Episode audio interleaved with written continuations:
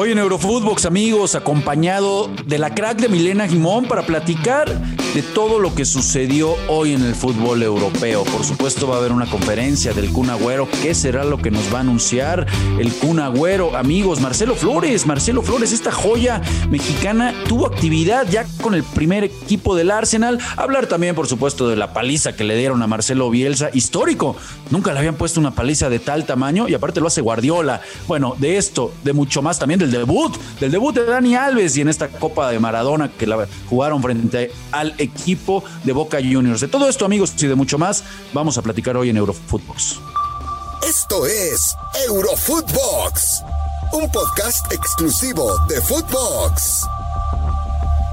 Hola banda, ¿cómo estamos? Qué placer saludarlos, volvernos a encontrar en un episodio más de Eurofootbox. Hoy acompañado de la crack de Milena. ¿Cómo estás, Mile? Qué placer que nos acompañes en Eurofootbox. Hola, Rafa. ¿Cómo estás? De crack a crack, entonces sería, ¿no? Porque la verdad es un gusto estar contigo en esta edición. Además, después de lo que fue el sorteo, más allá de que no pudimos hablar el día de ayer, de lo que fue ese bochornoso sorteo de UEFA, pero bueno, mucho de qué hablar a lo largo de esta semana y a lo largo de este trimestre, diría yo, hasta que se jueguen los partidos. Oye, qué bueno que tocas eso, porque antes de entrarle a, lo que tenemos pendiente el día de hoy, porque hubo juegos, le metieron una paliza al, conjunto de, de, Bielsa, la mayor goleada en su historia, rápido, porque abriste con ese temita, ¿qué te pareció el, bochorno? Se, les cayó el sistema, como, como lo entenderíamos por acá por México, que en algún momento pasó, que se cayó el sistema y, todo volvió a contar. Ahora le echan la culpa al software. Por favor, platícame de eso, por favor, Mile. ¿Qué piensas? La verdad que yo creo que es un error humano que se lo adjudican a la tecnología como para salir del paso, pero es un error gravísimo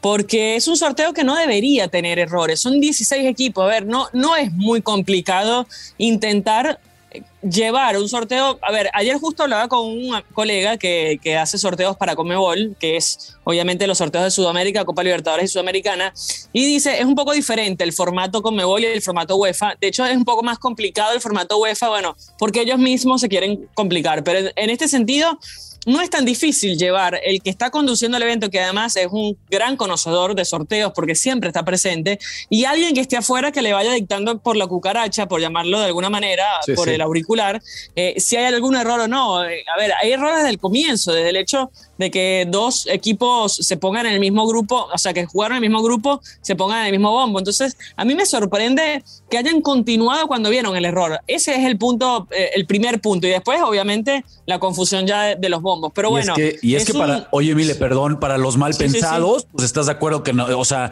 nos terminan dando mucha carne, ¿no? Eh, mucha tela de dónde cortar, como dicen por ahí, porque ya había ahí un cotejo entre el Manchester United enfrentando al Paris Saint Germain, en donde Messi, Cristiano decían, bueno, es que todo iba por ahí. Eh, eh, para los malpensados, de repente, como que el, error del software mm, no termina por convencer, ¿estás de acuerdo? Totalmente, pero más allá de ese choque que tú dices, yo lo, si hay que mal pensar, porque además los primeros que saltaron fue el Benfica Real Madrid, ¿no? A Real Madrid le había tocado un, un, rival accesible. Y también, si vamos a seguir suponiendo cosas, el Real Madrid fue uno de los pioneros de esta Superliga contra la UEFA, ¿no? Entonces, eh, a ver, si vamos a sospechar, yo creo que la verdad fue un error, eh, pero el Real Madrid obviamente sospecha porque, bueno, son los pioneros en esta Superliga que quiere desbancar a, la UEFA, eh, es el Real Madrid que le había tocado con un rival accesible y ahora le tocó contra un rival mucho más difícil que es el PSG. Entonces, bueno, tienen por qué protestar, pero no tiene fundamento tampoco lo que están protestando, que es que se arranque desde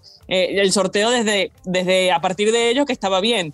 yo digo, no, si se va a repetir, se tiene que repetir completo porque no es justo para el resto de los equipos. Entonces, bueno, para mí fue bochornoso, fue lamentable que ocurriera en las circunstancias que ocurrió, pero en definitiva después dieron un buen eh, vuelco porque en definitiva repitieron como debería haber sido, ¿no? De acuerdo. Bueno, pues eso, es lo que sucedió el día de ayer, caray. Pues sí, sí, bochornoso es la palabra que mejor podemos utilizar.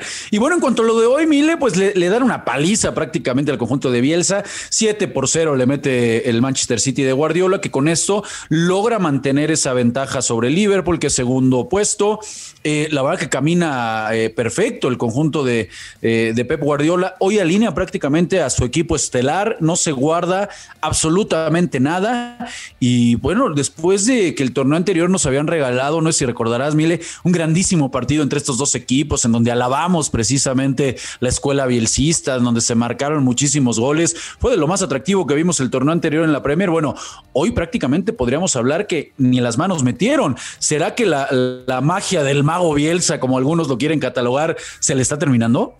Eh, yo creo que es un partido aparte el que se juega siempre contra el City. Primero por las circunstancias, son dos técnicos que se respetan muchísimo, Guardiola lo respeta también mucho a Bielsa, eh, pero además por el estilo de juego de Marcelo Bielsa, ¿no? Que es un, entrenador que le gusta ir para adelante y si das mucho para adelante contra un equipo que le gusta tener la pelota e ir para adelante va a ser muy difícil o, es probable que te, que te goleen. Eh, pero bueno, es un Manchester City que está implacable desde la jornada 10 que no perdía, que no pierde de, en la Premier League. De hecho, esa derrota fue contra el Crystal Palace, pero a partir de ahí en Premier no ha podido nadie ha podido ganarle y la verdad que tiene unos rivales accesibles, ¿no? Porque juega con el Leeds, juega con el Newcastle en la próxima fecha y después ya se le comienza a complicar un poquito más con el Leicester. Es un City que tiene el camino allanado para poder ser líder de esta Premier y tratar de conseguir, ¿no? El, liderato. Pero bueno, eh, insistimos, lo de Bielsa, jugando contra equipos que, le gusta tener la pelota e ir, y que además también cuando juegan al contragolpe son letales, eh, va a ser difícil de, superar. Y bueno, lamento que sea 7 a 0.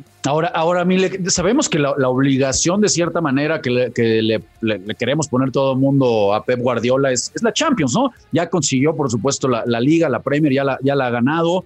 Y, la cuenta pendiente, después de haberse quedado en el camino frente al Chelsea en esa final, bueno, pues es, por supuesto, esa es la, deuda que tiene el, técnico español. Ahora, hasta en el sorteo le benefició, ¿eh? y lo digo con todo respeto hablando de la Champions, porque bueno, uno, uno presume que el Sporting de Lisboa no tendría con qué o no tendría con qué ofrecer alguna resistencia al conjunto del City. Si salen pues a un mediano nivel, yo creo que tendría que ganar sin ningún problema, ¿no? ¿Qué, qué tan candidato lo ves para alguna de las dos competencias? ¿O ves todavía eh, por arriba algún equipo en la Champions? No sé, al Bayern, al mismo Liverpool que vive gran momento.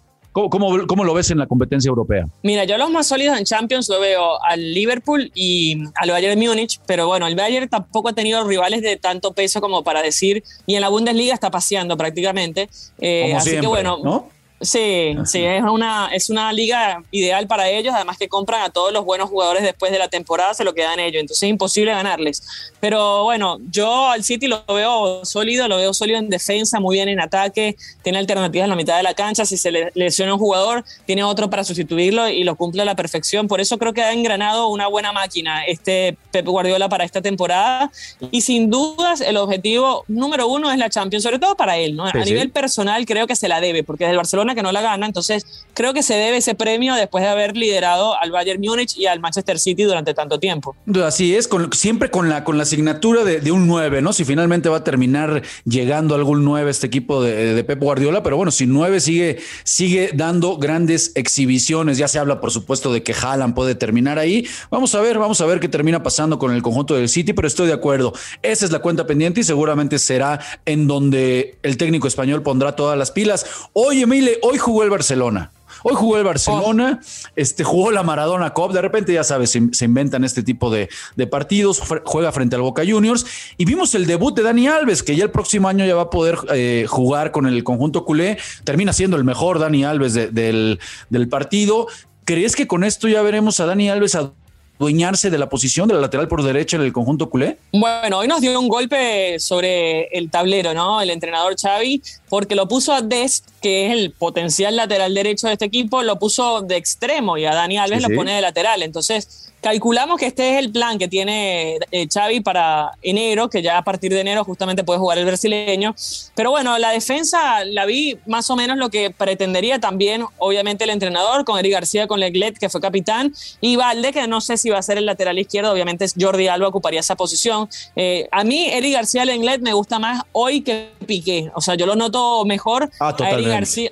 Sí, es más rápido. Pero bueno, fue un equipo alternativo con muchos jóvenes, eh, con Coutinho, por, suerte, por cierto, de titular, que le está dando algunos minutos Xavi, pero bueno, con Jutla, jugadores que no había visto como Yusuf Demir. Bueno, Demir ha tenido algunos minutos, Álvaro Sanz, otro juvenil prácticamente, frente a un Boca que fue con el equipo de lujo, ¿no? Porque además es una oportunidad para ellos de ser una vitrina, el fútbol europeo, y además conseguir este triunfo frente a un equipo grande en España como el Barcelona es muy importante para Boca. Por cierto, golazo, golazo por parte de Jutla Blanc, comparto contigo. Y también el empate de, Ceballos, ¿no? Como define con la cara externa, es un, es un, buen gol. La verdad que termina siendo un partido agradable. De repente, insisto, no se entiende para qué se juegan estos partidos. Y bueno, los penales, que, que, ya no tiene, no tiene tanta relevancia, digamos de alguna manera, termina perdiéndolo el conjunto culé. Pero en el sorteo, eh, eh, mi querida Mile, que también fue ayer en la Europa League, preguntarte, ¿lo ves como favorito? Porque le tocó un hueso duro de roer, ¿eh? le tocó el Napoli. Sí, sí, o sea, si había un equipo que no le podía tocar el Napoli, ¿no?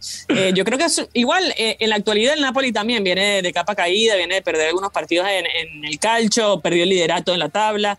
igual, no, no creería que sería un equipo que le vaya a pasar por encima al Barcelona, pero es un rival muy duro para los octavos de final de, esta competencia. Así que bueno, va a ser difícil para Xavi, que tiene que hacer mejorar mucho, sobre todo en defensa, porque una de las eh, en ataque tiene jugadores para y va a incorporar a Ansu Fati, a bueno, Dembélé cuando se termine eh, ya está jugando, pero bueno, es dos partidos sí, tres no porque se lesiona. Eh, entonces, bueno, vamos a, a Dembélé le tendrían que hacer un contrato por minuto jugado. No, no. Y, y, pensar que Laporta dijo que es mejor que Mbappé. O sea, esas son cosas que uno no puede entender que un director de un equipo, obviamente porque lo tiene adentro por ahí, lo está buscando subirle la bolsa para tratar de venderlo, pero no, no puedo entender cómo piensa eh, que es mejor que Mbappé. Eh, Mbappé te juega todos los partidos. En todos lados venden humo, de eso nos damos cuenta, mi querida Mile. No, no, dejarían de ser directivos si no venden humo, ¿no? Oye, hablando de goles para el conjunto del Barcelona, pues mañana, mañana el que habían contratado como, eh, no, no puedo decirlo como solución, porque bueno, realmente lo del Kun Agüero había llegado y todos lo sabemos eh, por un, no quiero decir capricho, pero bueno, para tratar de tener a Messi contento, que al final se termina yendo el astro argentino. Caray, pues no le, no le sobraba, ¿eh? La verdad es que no le sobraba el, el Kun con, con, lo que, con la poca eh, efectividad que tiene de cara al arco este conjunto eh, español. Pues la verdad que no le sobraba el Kun Agüero y tristemente sabemos que tuvo una afección cardíaca, en una arritmia, se tuvo que hacer varios estudios y bueno, pues habla, se habla de que mañana dará una conferencia de prensa. ¿Qué será lo que nos va a anunciar el Kun Agüero? Bueno, yo me temo por malas noticias en el sentido de que probablemente no lo veamos más jugar al fútbol, pero bueno, bienvenida sea su salud y que esté bien personalmente. Creo que ha cumplido con una carrera exitosísima. El goleador del Manchester City histórico eh, ha pasado por muchos títulos y, y la verdad con la selección argentina quizás es la deuda que tenía pendiente, pero consigue esa Copa América más que todo condicional, ¿no? Al lado de sus compañeros. Y bueno, me alegro por, por la carrera del Cuno. Mañana seguramente vamos a tener noticias de, de, lo que va a ocurrir con su futuro, pero sea cual sea su decisión, lo más importante es que esté bien y que, eh, que esté feliz, ¿no? Y creemos que va a ser así. Totalmente de acuerdo. Lo más importante es que esté sano. La verdad es que le ha dado mucho al fútbol. Esa es una realidad. Y el fútbol también le ha dado mucho. Y llega en algún momento en el que, bueno, podemos decir que ya era el ocaso de su carrera, ¿no? Ya estaba sobre el final, no era ni siquiera su mejor momento. Por supuesto que siempre se va a lamentar un tema de salud, pero vamos a estar muy pendientes, vamos a estar muy pendientes de lo que suceda con esa rueda de prensa por parte del Cunagüero y lo vamos a platicar como siempre aquí en Eurofootbox. Ya para terminar, Mile, pues hoy, eh, la nota la da Marcelo Flores, ¿no? Este chico mexicano, este jovencito que ya tuvo su primer llamado a la selección mayor de Estados de México, perdón, con el Tata Martino, eh, brilla hoy en el entrenamiento ahí con el Arsenal, ya lo vemos en el primer equipo. Eh, ¿Crees que tenga en algún momento una posibilidad, eh, le ves chance con la competencia que hay ahí en el Arsenal para que pueda convencer a Mikel Arteta de que posiblemente le dé algunos minutos? Mira, eh, Arteta está en un momento complicado, sobre todo con este tema de indisciplina de Obemayón que le sacó la capitanía, así que no me extrañaría que comience a darle oportunidad a chicos, a chicos jóvenes. No esperaría, a ver, que pase mucho tiempo para darle algunos minutos a estos jugadores que seguramente dan la talla y que van a poder ocupar el puesto que necesita Arteta, que además es un gran eh, conocedor de, las canteras, ¿no? Le gusta mucho hurgar en, la juventud de los clubes y bueno, bienvenido sea esta joven promesa del fútbol mexicano que ya adoptó, ¿no? La, no adoptaba la nacionalidad, digo, adoptó la nacionalidad mexicana porque nació en Canadá, ¿no? Sí, sí, es, es correcto. Todavía tiene, tendría la posibilidad de, jugar para Canadá, eh, pero bueno, vamos, vamos a ver por quién se termina decantando. Ahí, ahí seguramente la, la decisión del padre, ¿no? Es la que va a terminar eh, pesando, pero bueno, vamos a ver qué termina sucediendo, amiga. Muchísimas gracias por acompañarnos. Ya el productor nos, nos bajó la cortina, nos dice que nos tenemos que despedir, pero como siempre es un placer que nos acompañes aquí en Eurofootbox. Para mí es un lujo también estar contigo y obviamente con todos los que nos escuchan del otro lado. Así que bueno, atentos a las novedades porque evidentemente en este mes hay muchas noticias, sobre todo que se abre el mercado de pases. Así es, pues estaremos muy pendientes de todo lo que suceda y a todos ustedes, banda, que como siempre de lunes a viernes nos escuchan aquí en su podcast favorito de todo lo que sucede en Europa, les mandamos un fuerte abrazo, les recordamos que nos sigan en nuestras cuentas personales y por supuesto háganos saber en arroba footbox todos sus comentarios, todo lo que quieran que platiquemos, aquí serán escuchados, banda. Les mandamos un fuerte abrazo. Esto fue Eurofootbox, un podcast exclusivo de Footbox.